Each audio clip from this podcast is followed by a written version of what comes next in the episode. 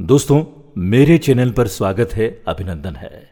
पौराणिक कथाओं के अंतर्गत महाभारत की कथा, यह है भाग चौथा, पांडु का राज्यभिषेक।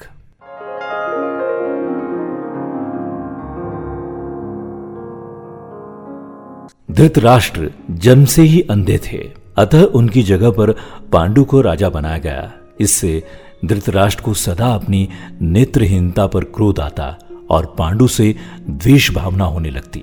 पांडु ने संपूर्ण भारतवर्ष को जीतकर कुरु राज्य की सीमाओं का यवनों के देश तक विस्तार कर दिया।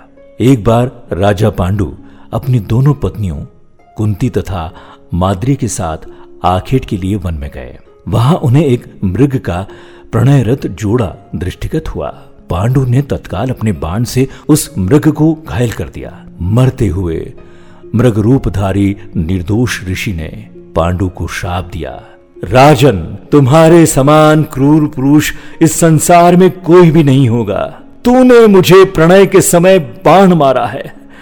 अतः जब कभी भी तू प्रणय रथ होगा, तेरी मृत्यु हो जाएगी। तेरी मृत्यु हो जाएगी। इस श्राप से पांडु अत्यंत दुखी हुए। और अपनी रानियों से बोले, हे hey देवियों, अब मैं अपनी समस्त वासनाओं का त्याग कर इस वन में ही रहूँगा। तुम लोग हस्तिनापुर लौट जाओ। उनके वचनों को सुनकर दोनों रानियों ने दुखी होकर कहा, नाथ, हम आपके बिना एक क्षण भी जीवित नहीं रह सकती। आप हमें भी वन में अपने साथ रखने की कृपा कीजिए। पांडु ने उनके अनुरोध को स्वीकार करके उन्हें वन में अपने साथ रहने की अनुमति दे दी। इसी दौरान राजा पांडु ने अमावस्या के दिन ऋषि मुनियों को ब्रह्मा जी के दर्शन के लिए जाते हुए देखा।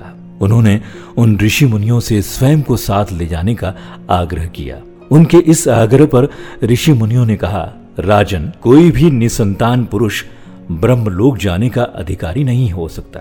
अतः हम आपको अपने साथ ले जाने में असमर्थ हैं। ऋषि मुनियों की बात सुनकर पांडु अपनी पत्नी से बोले, हे कुंती, मेरा जन्म लेना ही व्यर्थ हो रहा है, क्योंकि संतानहीन व्यक्ति पितृ ऋण ऋषि ऋण देव ऋण तथा मनुष्य ऋण से मुक्ति नहीं पा सकता। क्या तुम पुत्र प्राप्ति के लिए मेरी सहायता कर सकती हो? कुंती बोली, हे आर्यपुत्र, दुर्वासा ऋषि ने मुझे ऐसा मंत्र प्रदान किया है, जिससे मैं किसी भी देवता का आह्वान करके मनोवांछित वस्तु प्राप्त कर सकती हूँ। आप आज्ञा करें, मैं किस देवता को बुलाऊं? इस पर पांडु ने धर्म को आमंत्रित करने का आदेश दिया।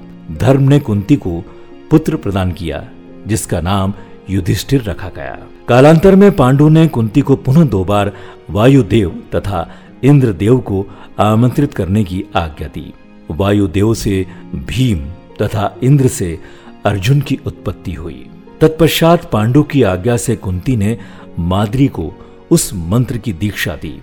माद्री ने अश्विनी कुमारों को आमंत्रित किया और नकुल तथा सहदेव का जन्म हुआ। एक दिन राजा पांडु माद्री के साथ वन में सरिता के तट पर भ्रमण कर रहे थे। वातावरण अत्यंत रमणीक था और शीतल, मंद, सुगंधित वायु चल रही थी। सहसा वायु के झोंके से माद्री का वस्त्र उड़ गया। इससे पांडु का मन चंचल हो उठा और वे प्रणय में प्रवृत्त हुए ही थे कि शापवश उनकी मृत्यु हो गई। माद्री उनके साथ सती हो गई। किंतु पुत्रों के पालन पोषण के लिए कुंती हस्तिनापुर लौट आई। वहाँ रहने वाले ऋषि मुनि पांडवों को राजमहल छोड़कर आ गए। ऋषि मुनि तथा कुंती के कहने पर सभी ने पांडवों को पांडु का पुत्र मान लिया और उनका स्वागत किया।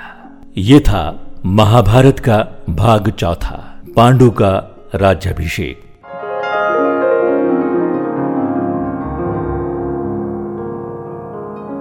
अगले एपिसोड में आप सुनेंगे कर्ण का जन्म, प्रभाकर मोरे के साथ, महाभारत की कथा।